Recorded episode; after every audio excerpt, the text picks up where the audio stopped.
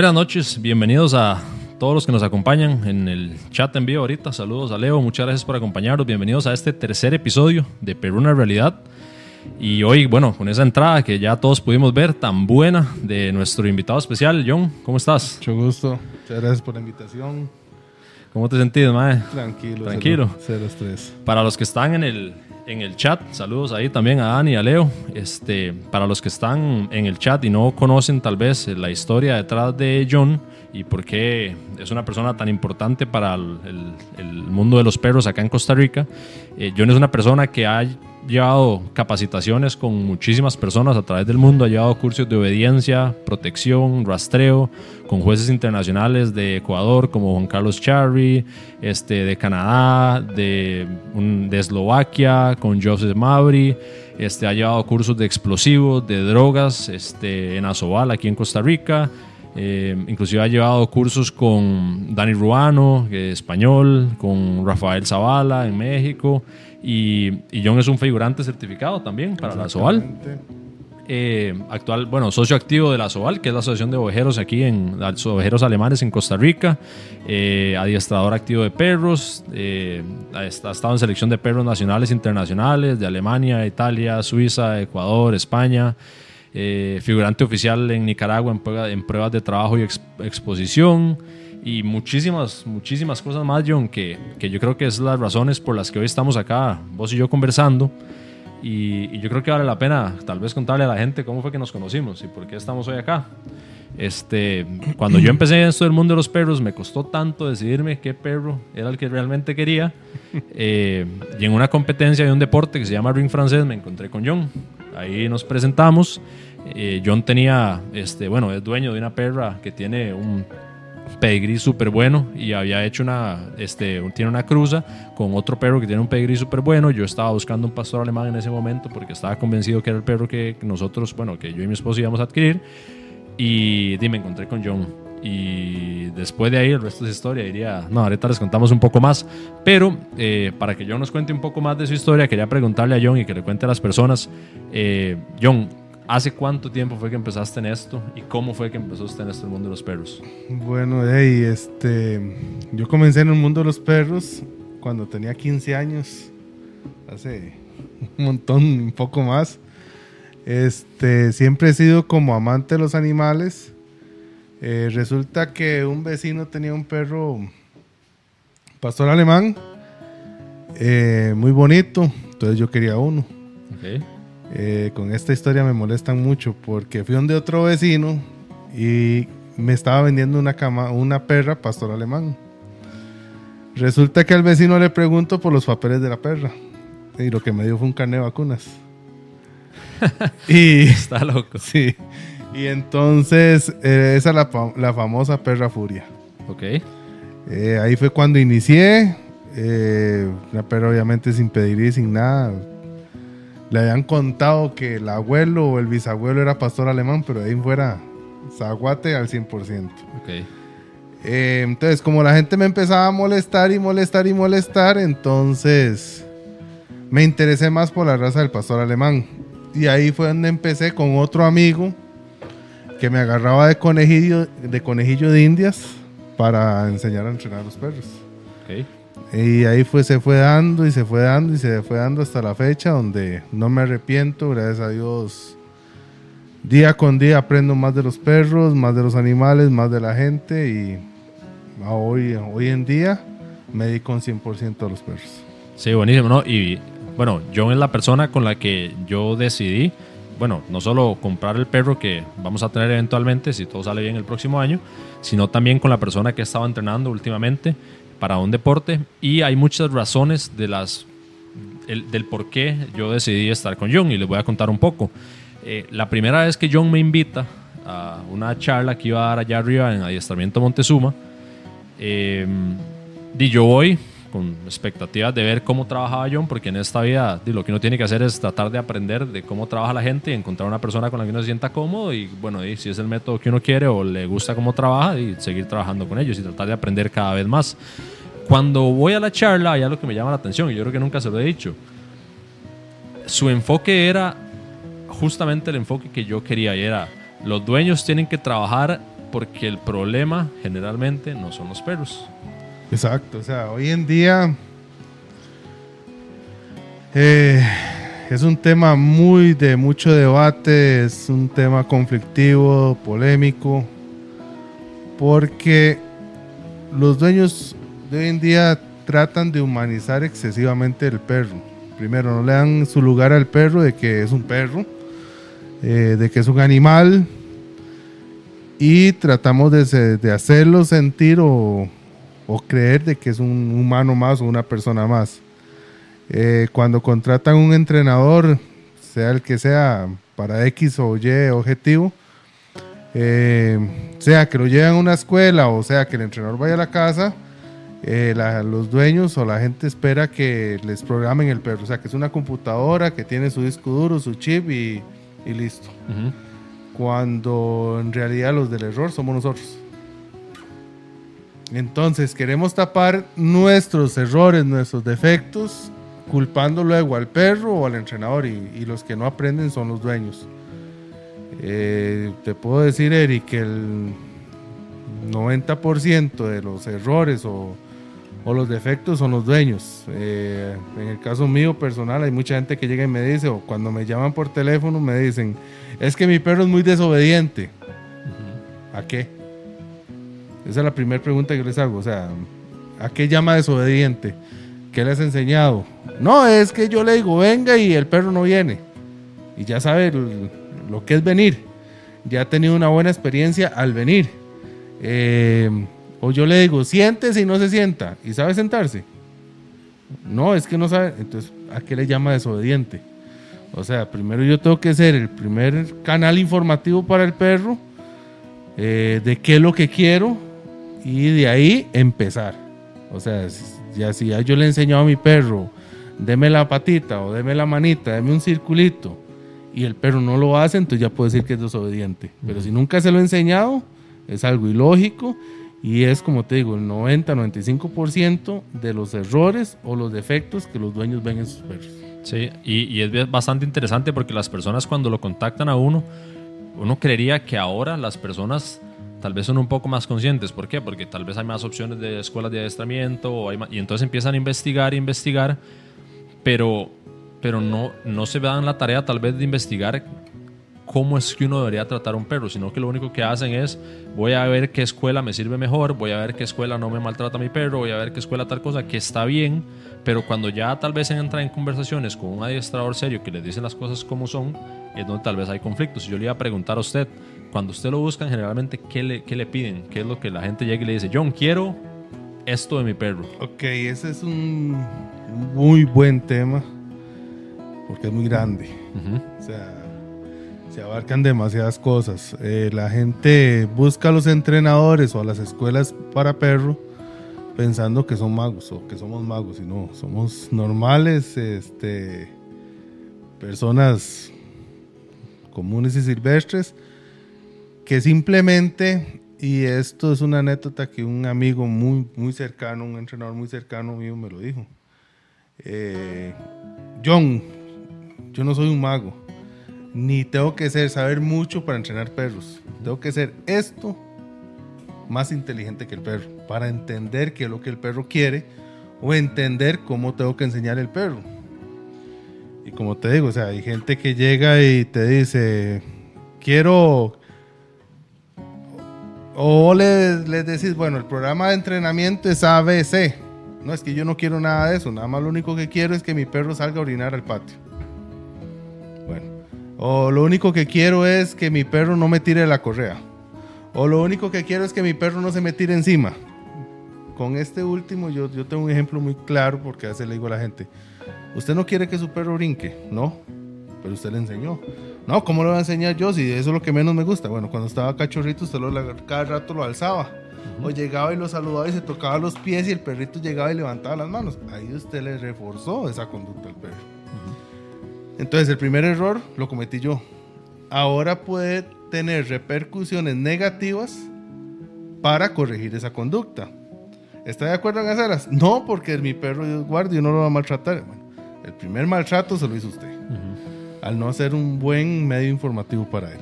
Sí, y también a mí me sorprende que los dueños de los perros, ellos no, no quieren o no saben el tiempo que se tiene que invertir en entrenar un perro.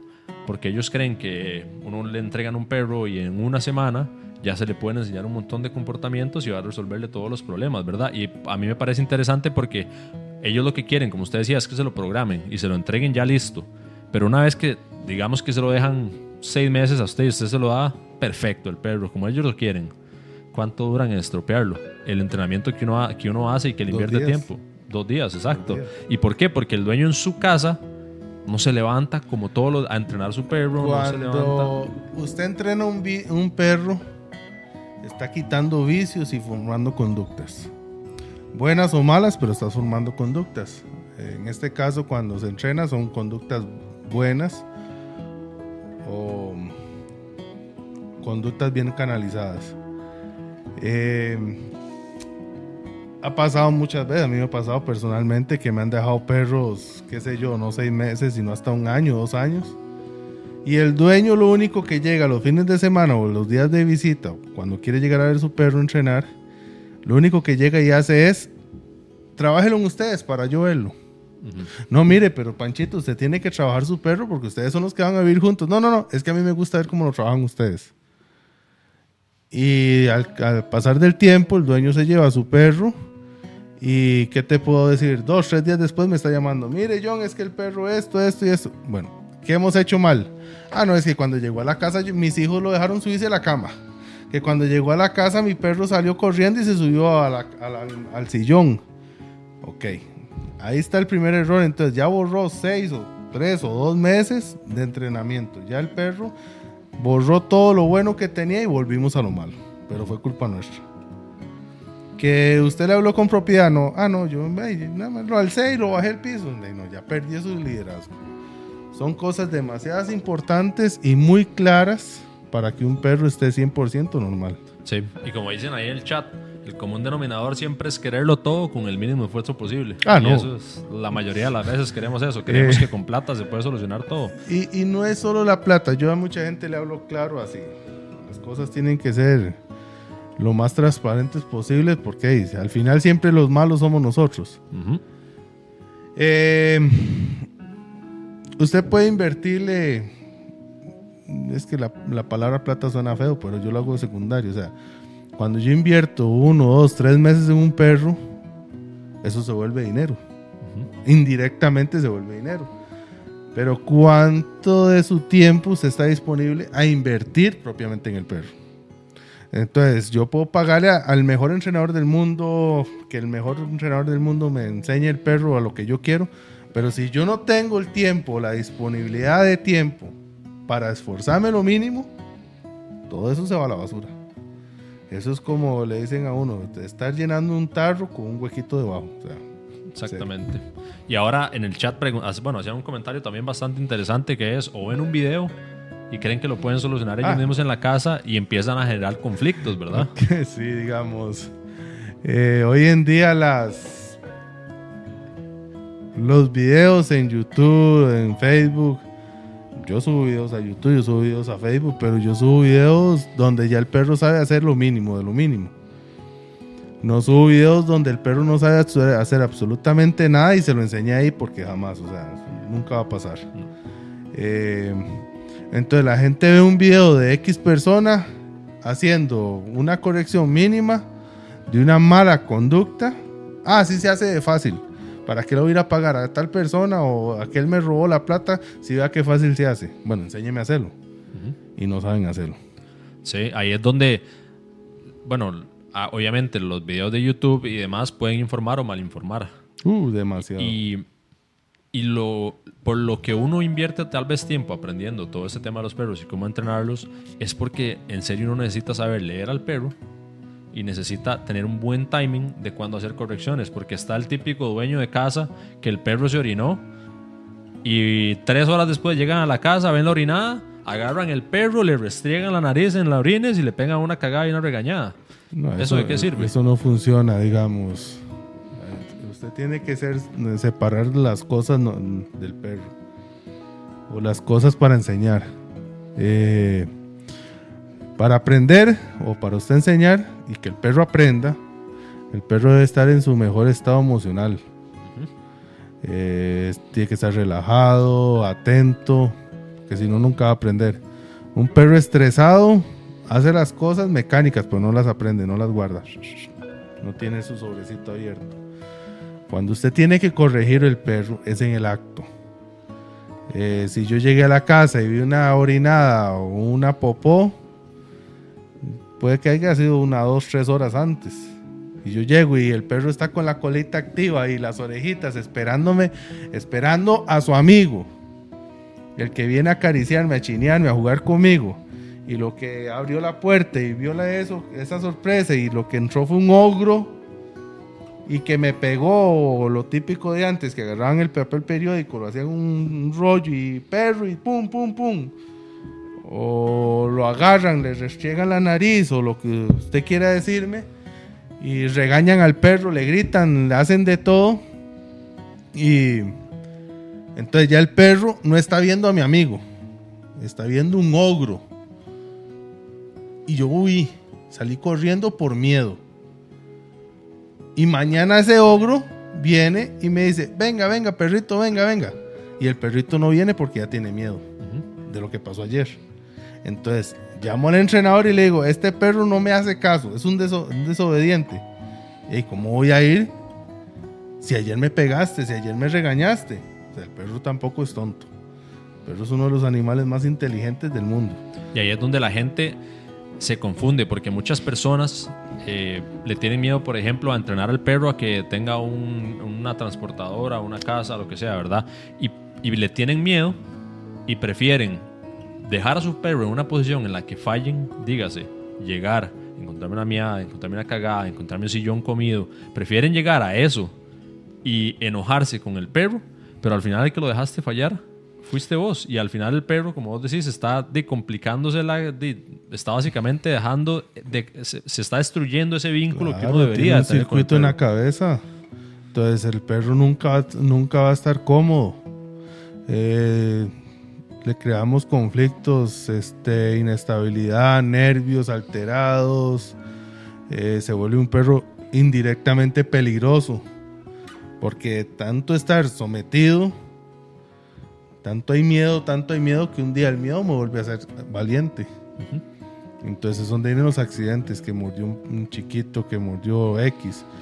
Eh, desafortunadamente a nivel mundial, la cantidad de mordidas de, de, los perros son de perros pequeños, de raza pequeña, que un perro grande.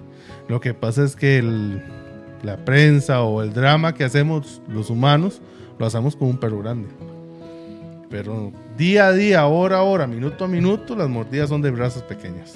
Sí, de hecho, el primer podcast yo di unos datos acerca de esto. O sea, el 75% de los perros tienen problemas de ansiedad y uno de cada tres muere de eutanasia o lo matan. Y la mayoría son machos y perros de menos de 20 kilos. Y justamente es por esto, bueno, lo hemos visto con muchísimos dueños, ¿verdad? Para nosotros es muy natural criar un perro como un humano. ¿Por qué? Porque en nuestra naturaleza está el criar un, perro, un humano.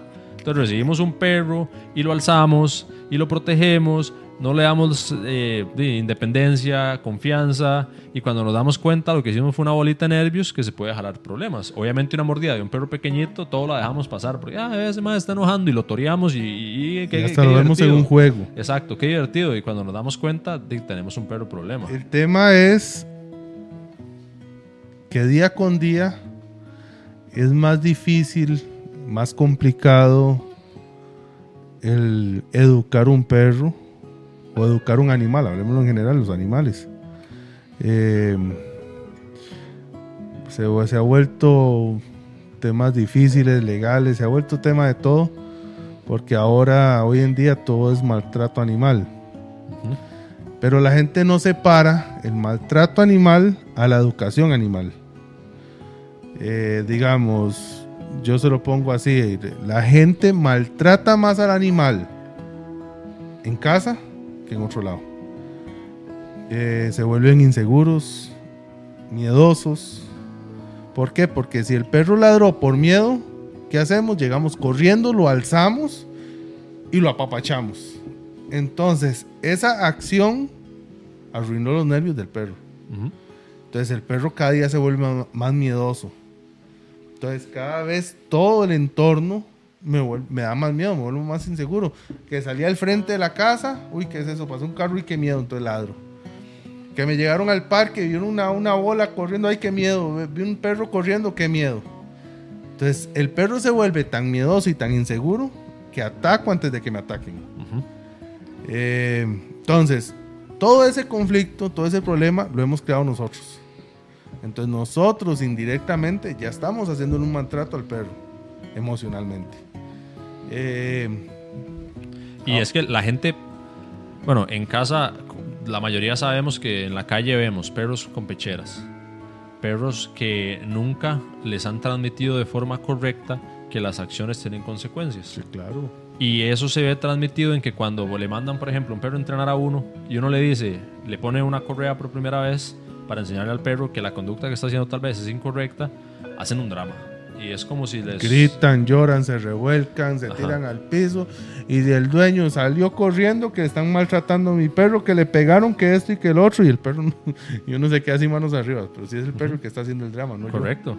Y lo más interesante de esto es que muchas veces el perro, con entender una vez que la conducta que estoy haciendo está mal y me lo transmitieron de manera correcta, puede que alivie una conducta. Y es lo que la gente no entiende a veces de las correcciones. Y, y ahora que hablabas de lo del maltrato animal en casa, eh, las personas, por alguna razón, y ahí es donde, por eso es que se llama No es tu perro, sos vos, el eslogan del, programa, porque muchas veces queremos hacer que nuestro perro se integre y haga cosas de humanos y creemos que somos los dueños del siglo porque estamos llevando al perro al mall a caminar, que ahora lo hablábamos, ¿verdad? Y uno ve los perros de las otras personas caminando en el mall y uno desde afuera dice, ese perro va en una tortura por dos horas caminando aquí, estresado, porque hay perros súper sociables que tal vez lo disfruten y vayan relajados, pero hay otro montón de perros que no son estimulados como los que estamos hablando, que muy probablemente las dos, tres horas que lo sacan a caminar al mall vayan que se quieren esconder y... Te lo voy a poner así de claro.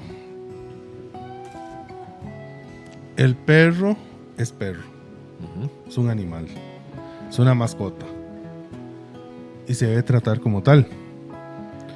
El perro no es un bebé. Un hijo. Eh, digamos, hay cosas que no están de la mano donde le dicen, ay, es que mi bebé o mi hijo. Está bien hasta cierto punto, pero no puedo crearle al perro es una cabeza.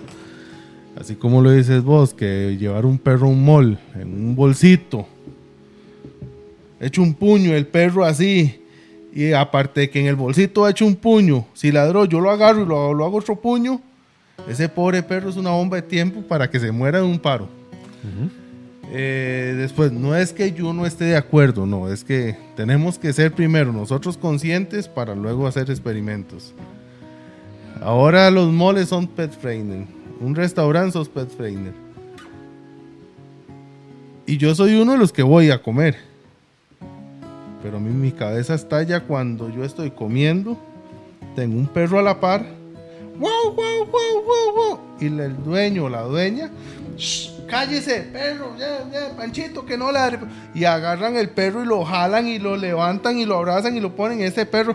y, y ya salió el otro, la otra persona, ¿para qué trajiste el perro si veníamos a pasear? Todo eso es maltrato para el perro. El perro, si empieza a ladrar, es porque está estresado. Y si ya peleo con los demás, es porque ya estoy al punto del borde de la loquera. Hablemoslo así. Entonces, ¿quién está maltratando el perro? Si no somos nosotros mismos. Que queremos hacer algo que no es normal para el perro. Hay perros que ladran por su jerarquía, su dominancia. Y en un mall o en un restaurante donde todos se topan, eso va a ser fiesta para todos. Y ya, entonces llegamos, todos callamos los perros, todos regañando, todos gritando. Hay que separar las cosas. Ahí están haciendo una pregunta en el chat y dicen, ¿qué se hace o qué se puede hacer si un perro se vuelve reactivo en ciertas circun- circunstancias y más con algunas personas en específico o con otros perros? Ok, eso es una pregunta bonita porque fue algo de lo que vimos ahora. Digo que vimos ahora porque casualmente cuando estaba llegando yo aquí estaba saliendo una perrita que me dijeron que era reactiva y bueno, no, no sé qué más y con los hombres. Y cuando yo entré, la perrita salió, guau, guau, guau, guau, me olió, me vio y se devolvió. ¿Y qué hizo la dueña? Agarrarle la cabeza, cerrarle el hocico y apapacharla. Primer error. ¿Por qué? Porque el perro salió reactivo por miedo.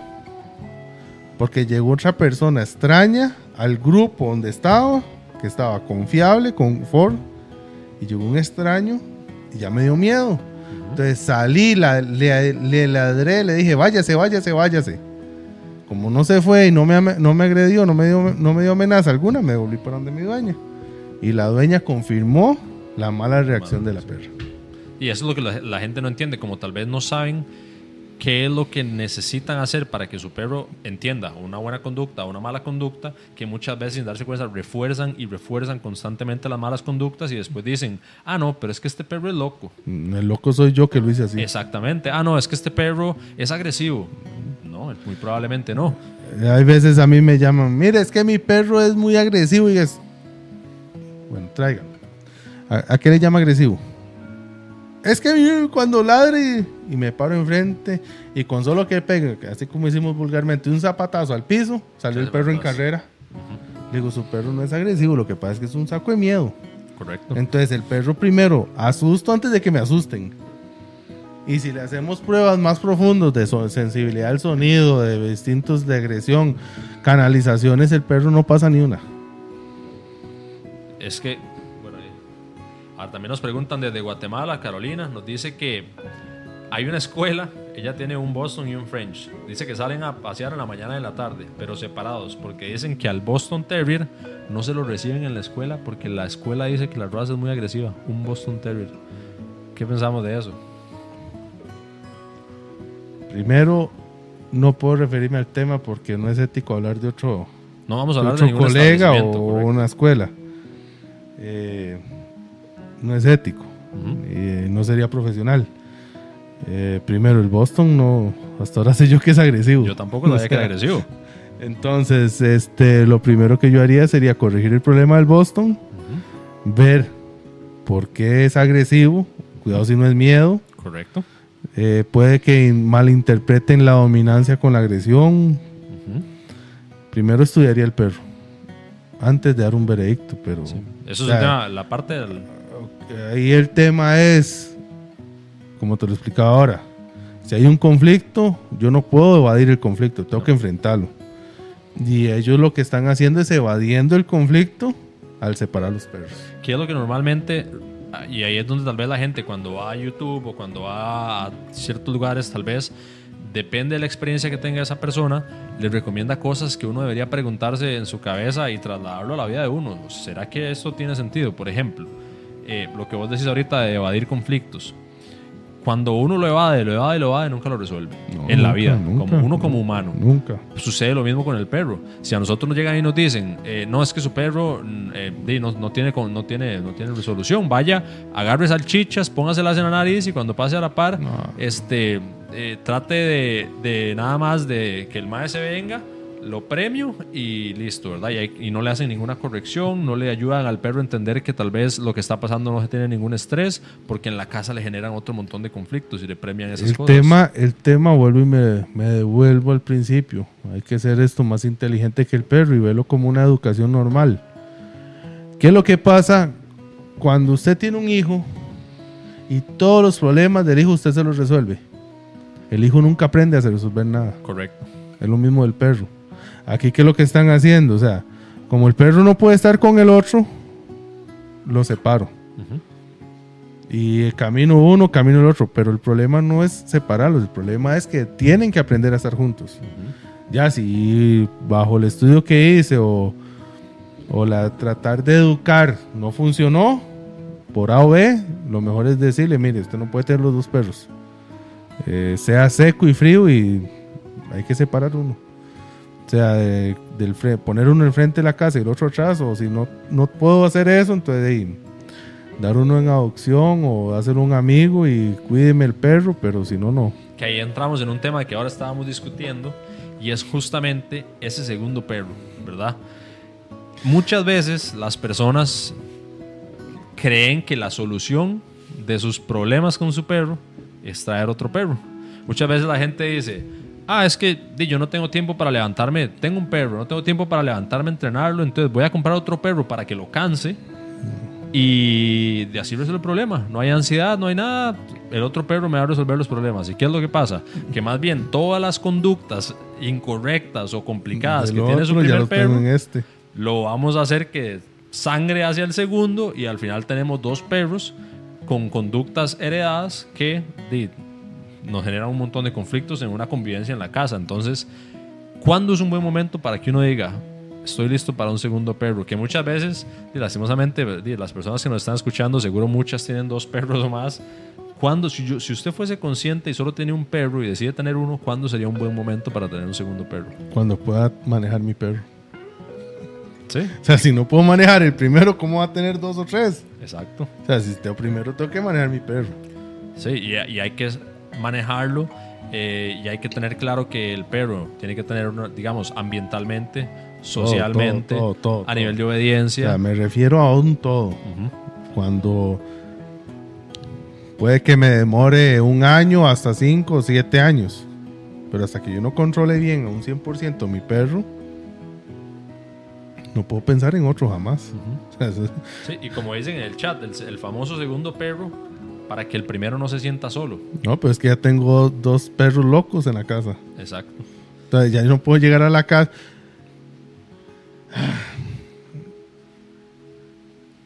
Ojalá mi amiga me esté escuchando. Un día me llevó una amiga a la casa de ella. John, venga a ver lo que ocupo que me ayude. Ven y ve mi casa. Eso era como, ¿se acuerdan la, la- la serie antes de Cuentos desde la Cripta? Ajá. Que daba miedo. Entró a la casa, no habían rodapiés. Ok. No habían puertas. Llegaron al colmo de la, un- la puerta que daba al patio, ponerle sin liso. Ok. Entonces, y era como un laberinto, porque digamos, entrabas a la sala y de la sala a la cocina habían hecho una, una reja como de metro y medio, así palitos. Entonces era una puerta. Para entrar de la sala a la cocina, luego de la sala a un cuarto era otro. De la sala de este lado, otra. O sea, yo le decía, vos vivís en una cárcel. Es que la perra todo me los pedaza. Bueno, ¿quién ha enseñado eso? Vamos a ver la perra y era un, desastre, era un caos. El patio era una película de terror. Eran ropa de los de los tendederos. Bueno, era todo un desastre. Entonces, la perra era la dueña de la casa. No eran ya ellos, sino fue, pasó a ser dueño de la perra. ¿Y qué hicieron ellos? Llevar otro perro para solucionarlo. El, otro- el pobre otro perro duró un mes en la casa. Terminaron regalándolo. Porque ya fue otro problema más. Entonces, al final volvemos al principio. ¿Quién hizo el maltrato? Los mismos dueños. Que es algo que no entendemos a veces. Sí, yo también tengo una historia bastante interesante con eso y muy probablemente también este, esta amiga nos va a escuchar seguro. Es una amiga de mi esposa. Eh, ella eh, vivía en una casa donde tenían varios perros. Era una propiedad grande. Tienen este mito de la gente que con una propiedad grande puede tener los perros que quiera, ¿verdad? Entonces, eh, una vez voy a dejar a mi esposa y veo que acaban de adquirir un par de perritos más. Entonces ellos tenían un Rottweiler, un pastor alemán y dos pastores belgas, ¿verdad? Eh, meses después, eh, contacta a la amiga a mi esposa y le dice que, de que van a tener que deshacerse de los dos pastores belgas porque se le están comiendo los carros y demás, ¿verdad? Porque los perros no se van a ir a entrenar solos, no se van a ir a estimular solos y lo que van a hacer es tratar de estar cerca de la gente y cuando se dan cuenta, porque no están aburridos o lo que sea, se comieron el carro, ¿verdad? Entonces, terminan, como usted dice, siendo algo malo para el perro porque al final, de, con todo el amor del mundo, vamos y compramos perros porque amamos a los animales y luego se nos parte el corazón porque tenemos que regalarlos o tenemos que darlos en adopción porque no es fácil tener, o sea, la gente, la gente a veces cree que un perro es un peluche, que lo tengo para abrazarlo y que lo compro y que lo pongo en la y Aquí, listo. aquí, Eri, el primer tema o pri- la primera autoevaluación que deberían hacer los dueños o los futuros dueños o la- las personas que tienen un perro, que nadie lo hace, Nadie. es Ok, yo quiero un perro. Ay, qué lindo un perrito, sí, para que no esté. Ojalá estoy solo en la casa. bueno. ¿De qué tamaño es mi casa?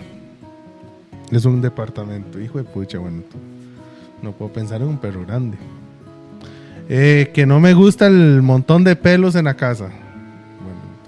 Perro era de pelo largo no puedo. Otra vez me rasgo el cachete y empiezo a buscar. Tiene que ser perro de pelo corto. ¿Qué tanta paciencia tengo yo para enfrentar situaciones? Cero. Entonces no puedo tener un perro de mucha presa.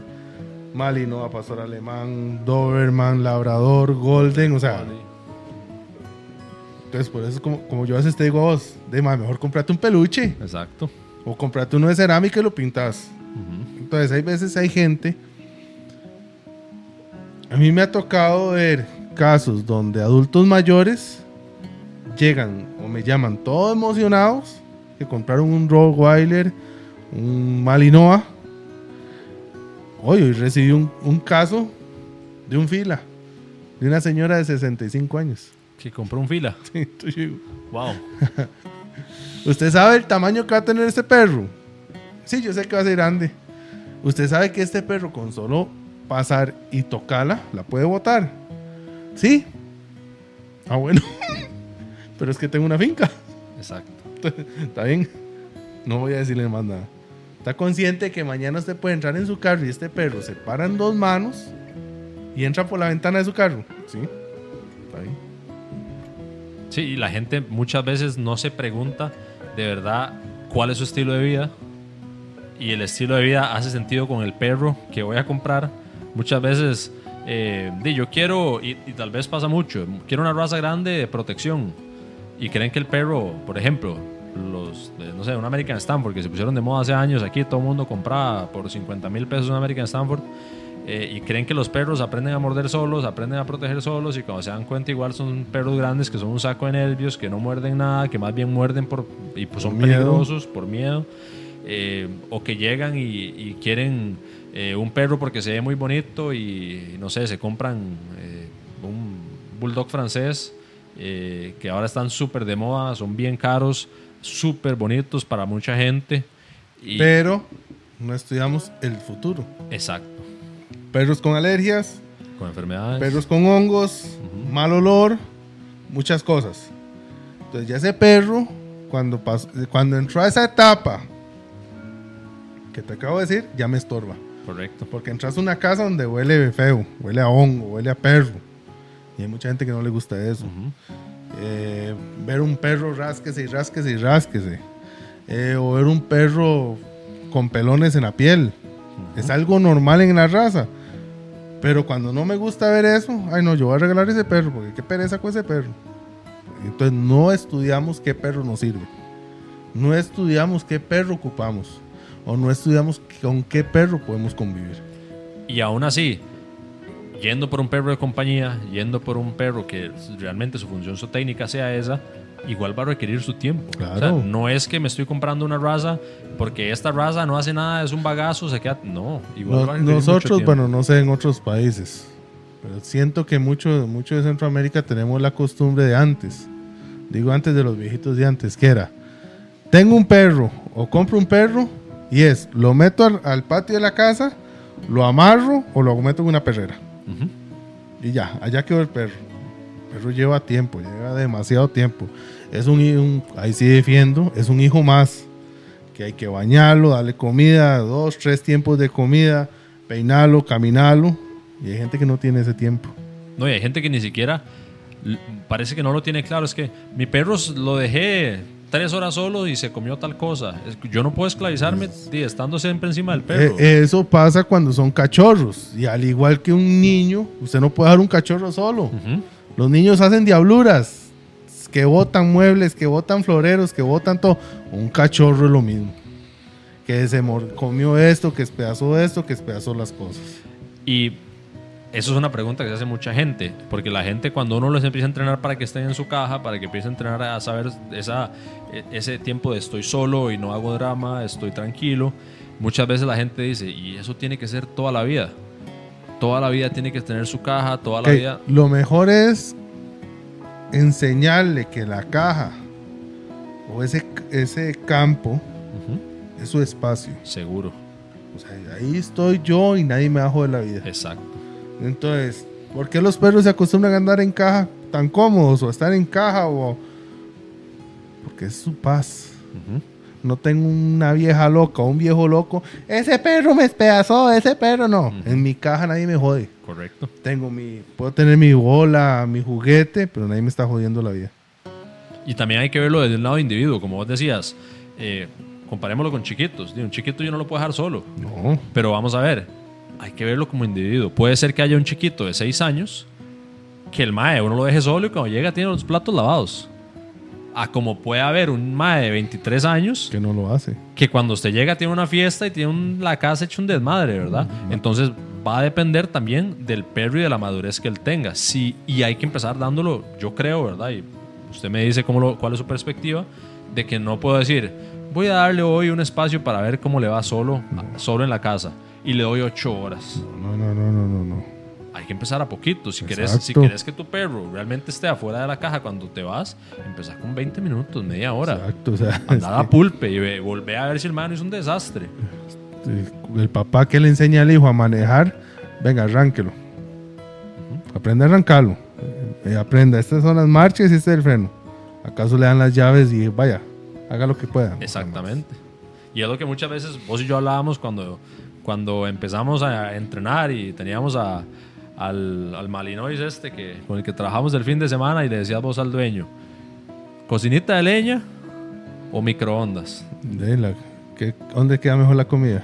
Exactamente, a dónde queda mejor la comida. Porque a la gente le queda muy fácil lo rápido, ¿verdad? De los rápidos siempre es comida chatarra. Sí.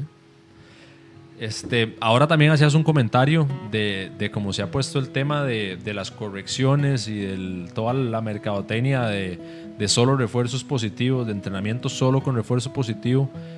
Y, y la gente tal vez, di, por este afán de no maltratar a su perro, de tratarlo de la mejor forma posible, muchas veces compra estas eh, tal vez estrategias o métodos de entrenamiento de solo positivo ¿qué tanto le están haciendo daño no solo a los perros, sino a los humanos al hacerles creer que en esta vida, como a un chiquito que vos le das confites todos los días, porque se lo merece, no le está haciendo bien al chiquito? Lo mismo con un refuerzo positivo constante, porque hay situaciones en las que el refuerzo positivo, el perro le va a valer. No. Lo positivo es bueno para enseñar, ¿Correcto? más no para confirmar. Siempre tiene que llegar lo negativo. Pero hay que tener claro y separar, perdón, separar que lo negativo no es para enseñar. O sea, lo negativo llega cuando ya el perro o el individuo sabe hacer las cosas y falla.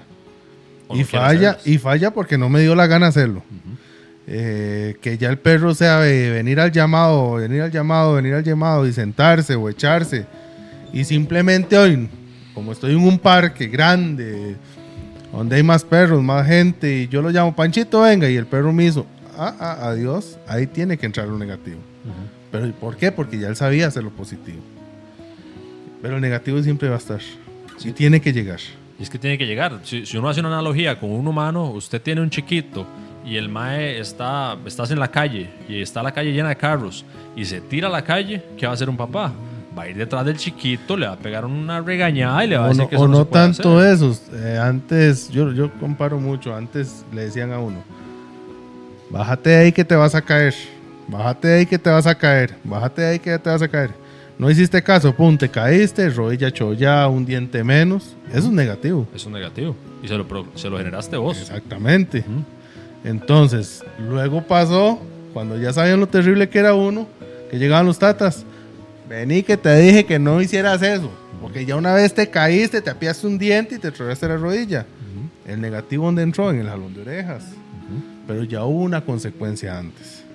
Y, y la gente tampoco entiende que si no se crean estas conductas desde pequeños y ellos llegan a grandes sin tener una formación y una base, cuando la gente compra cachorros, después es más puede ser más difícil, no voy a decir que es más difícil, depende del perro. Si es un perro muy miedoso que ni siquiera quiere comer para enseñarle una conducta, que le genera el entrenamiento se puede volver más complicado por todo lo que no le enseñamos en su formación. Es que el tema de Eric no es tanto eso, el tema es cómo han querido vender las cosas. Digamos,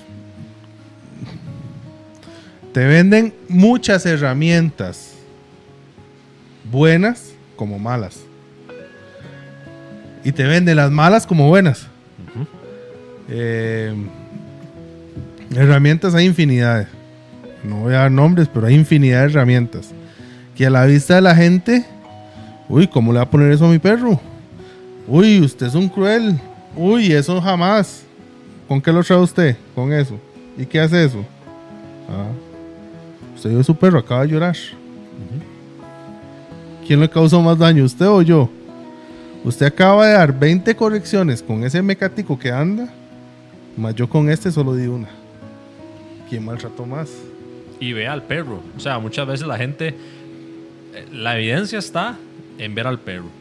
Cuando, cuando a nosotros nos venden, la vez pasada en el podcast hablábamos, ese tema de darle CBD al perro, de darle pastillas. Muchas veces puede ser que en algún caso el 0.001% necesite una pastilla para que, porque el perro, pero muchas veces nos venden este montón de cosas porque es lo expedito, porque es lo fácil y lo difícil es dedicarle tiempo al perro, ¿verdad? Hay, hay un tema, todo lo hacemos a la carrera. Voy a salir de viaje.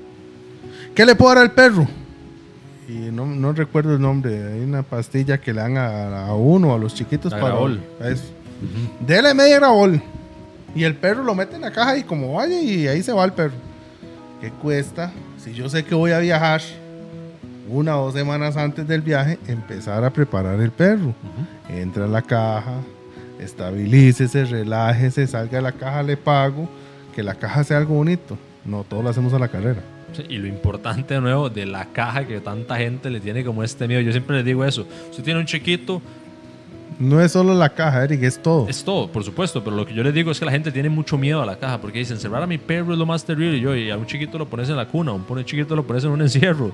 ¿Y por qué? Porque a tu perro no. Exacto, es que hay ¿Verdad? cosas muy, muy contradictorias hoy en día. Y de nuevo, veamos la, la parte física del perro. Si usted ve un perro con una persona que usa un entrenamiento, no voy a decir balanceado, porque el balanceado sí, estamos de acuerdo, o sea, cosas positivas y cosas negativas. Yo, yo voy a decir entrenamiento, porque para mí el único entrenamiento que hay es el que funciona. Y definitivamente hay unos que no funcionan, ¿verdad? Eh, uno ve el perro y físicamente el perro le demuestra cómo está, ¿cierto? Colita relajada, feliz, tranquilo. Y uno ve el perro de la otra persona que tal vez nunca le ha enseñado que es una consecuencia, nunca le ha enseñado una. Y ve el perro con un montón de síntomas que es expresados físicamente que uno dice, ese perro está sufriendo. Y usted No me dice a mí es que su- sufriendo, estresado, en pánico. O sea, hay perros que entran en pánico y en cambio ves un perro que supuestamente fue obligado, forzado, todo lo malo y le ves la colita estable, las orejas atentas, que el dueño se movió y el perro está así a un 100%, o sea, hay, hay que aclarar muchas cosas hoy Sí. en día.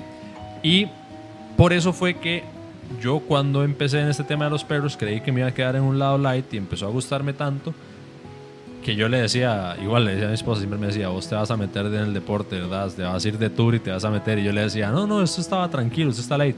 Pero a donde estoy hoy en día y por qué entrenamos juntos es porque la parte del entrenamiento para deporte, que es un- podemos dedicarle el último rato de- del episodio a eso, es el de- en el deporte, la gente que se dedica a deporte está, yo, yo, desde mi perspectiva, que acabo de empezar hace poco en deporte, años luz de la gente que no, nunca ha hecho un deporte con un perro, porque para uno llegar a competir, y vos que has titulado, no sé, más de 50 perros, eh, muy probablemente sabes que para lograr a titular un perro se tiene que entender a otro nivel cómo entrenar un perro, ¿cierto? Y ahí uno aprende, yo creo, desde mi punto de vista, realmente cómo comunicarse con un perro. Cuando usted entra a un deporte, tienes que estudiar. Y estudiar y estudiar y estudiar. Y entrenar y entrenar y entrenar. Si no entrenas, o si no estudias y no entrenas, ¿en qué estás? O sea, no es lo mismo agarrar un libro y leer, leer, leer, leer. Y sí, no entendí nada del libro. Ah, pero si esto se hace. ¿no? ¿Y cómo lo haces si no lo practicas? Para entrenar mucho hay que estudiar mucho. Eh, Hay muchos métodos de entrenamiento. Eh, la diferencia entre el deporte y el perro entrenado para casa es técnica. Eh, cuando usted entrena en deporte, sí se ve mucho el estado emocional, el estado óptimo del perro, los nervios. ¿Por qué? Porque en el deporte, si usted le dijo al perro, siéntese, tiene que sentarse. No es como cuando le llegan a uno, mire, es que mi perro se siente y sacan una salchicha y siéntese, siéntese. Y le dicen cinco veces, siéntese y el perro le hizo, pues, porta a mí. O hasta les dio la espalda. No, un deporte, sea cual sea, es una orden y el perro tiene que ejecutarla. Lleva mucho estudio y mucho trabajo. Eh, hay ocasiones donde no te da tiempo ni de almorzar. Bueno, ya usted lo vio el fin de semana que tuvimos agitado y que empezamos tarde, pero digamos, lo normal cuando una gente, una persona hace el deporte del IGP, que es rastro, obediencia y protección. Rastro hay que hacerlo en madrugada mañana. Eh, se hace obediencia y luego protección dos, tres veces al día. Si querés un nivel alto. Eh, cuando haces ring francés es lo mismo, obediencia y, y protección. Y tenés que entrenar dos, o tres veces al día. Eh, cuando haces hasta estos perros de servicio, entrenar tres, cuatro veces al día. Eh, perros para explosivos, tienes que estar entrenando. O sea, cualquier deporte o cualquier trabajo para un perro que, que estés 100% seguro de que lo vas a ejecutar es trabajo.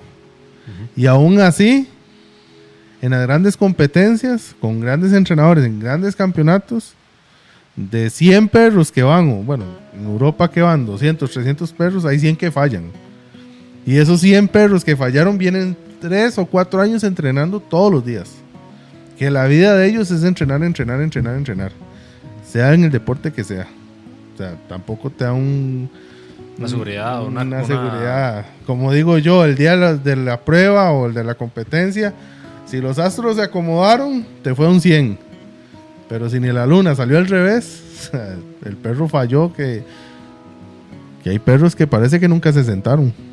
Hay perros que les da pánico escénico, el, guía le da pánico escénico, eh, inseguridad, nervios o en el peor de los casos, un mal entrenamiento, una mala técnica, un mal programa, el hacer todo, como dicen, la palabra esta que yo detesto, de pulsiémosla a ver si nos sale. Eh, pulsiémosla a ver cómo nos va. Eh, intentémoslo. Lo peor que puede pasar es que no pase. pero el que no pase le estás creando malos vicios o malos hábitos al perro y tu cabeza se vuelve insegura. Es como si uno fuera a jugar una mejenga diciendo, la va a perder. Exactamente. Pues ¿Para qué voy? Para que o sea, si vos vas a una mejenga sabiendo que la vas a perder y no le vas a poner todo tu empeño. Eh, en cualquier deporte o disciplina, vos puedes entrenar, entrenar, entrenar, entrenar. Y el día del evento, la actividad, hey, perdiste o algo salió mal, es porque tocaba. Pero lo mejor es darlo todo ahí. Y el tema de los deportes es súper, súper inmenso y muy probablemente en algún momento vamos a volver a hablar en un podcast de, básicamente de deporte. Hoy estamos un poco más enfocados en, en la parte tal vez doméstica y ahora mencionabas algo que es súper cierto y la gente no, no se da cuenta a veces que lo hace y es que el manejador le transmite al perro la inseguridad, los nervios y la gente tal vez a veces no lo tiene muy claro. para mí el comando donde se más evidencia eso es en el quieto y a mí me hace una gracia ver a la gente cuando le pide el quieto al perro, que llega y le dicen, sentado, quieto, quieto, quieto. Y empiezan a hacerse para atrás. ¿Y, y, qué le están haciendo al perro? Si yo dije, siéntese y me fui, tiene que sentarse. Correcto. O hay gente que le dice, quieto, o le dice, siéntese. Quédese ahí, espéreme, ya vengo. Va así, va así, y no ha dado tres pasos y el, perro ya se levantó y se fue atrás. ¿Por qué? Porque yo fui el mismo seguro. Yo le pasé todo eso al perro. El perro tiene que sentarse y se, sentó y adiós. Es una orden. Por eso muchas veces este tema también del perro de compañía y por eso los perros para mí son súper nobles, porque muchas veces las personas agarramos un perro y lo adquirimos y le transmitimos todas nuestras emociones y al final el perro termina siendo un saco de un montón de problemas porque le sirvió a su dueño para en ese momento de su vida Ok, superar ciertas hay algo, cosas. hay algo muy importante. El perro es el reflejo del dueño. Si el perro es inseguro es porque el dueño es inseguro. Si el perro es nervioso es porque el dueño es nervioso. Eh, hay, hay personas que demuestran agresividad porque están muertas de miedo. Y el perro es igual. Igual. Entonces, el perro es el mismo reflejo mío. A mí me ha tocado ver gente con perros buenísimos y el dueño es un saco de miedo. Que hasta para poner el collar están así temblando. Y entonces le ponen el collar y el perro empieza así a temblar. O sea, le transmiten la misma inseguridad. Entonces, eso tienen que tenerlo muy, muy claro. Si el dueño es loco, el perro va a ser loco. Si el, el dueño es activo, el perro va a ser activo. Todo eso es claro.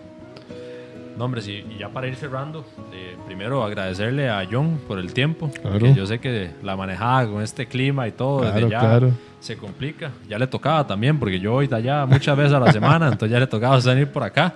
Muchísimas gracias a todos los que están allí en el chat. eh, les los insto a todos a seguirnos en redes sociales. Claro. Eh, bueno, buscan a John como Adiestramiento Montezuma. Me parece que así aparece en todas las redes, A ¿cierto? todas, exactamente. Este, está ubicado en Ochomogo. Chomogo, Cartago, un kilómetro al norte de los tanques de Recope. Correcto, cualquier persona que quiera ir con John, súper recomendado. Este, un crack. Saludos a todos los que han estado en el chat, a, a NF Madrid, a Alan, a Dani, a Carolina, a Denis, eh, a Leo, a todos los que han estado por ahí comentando.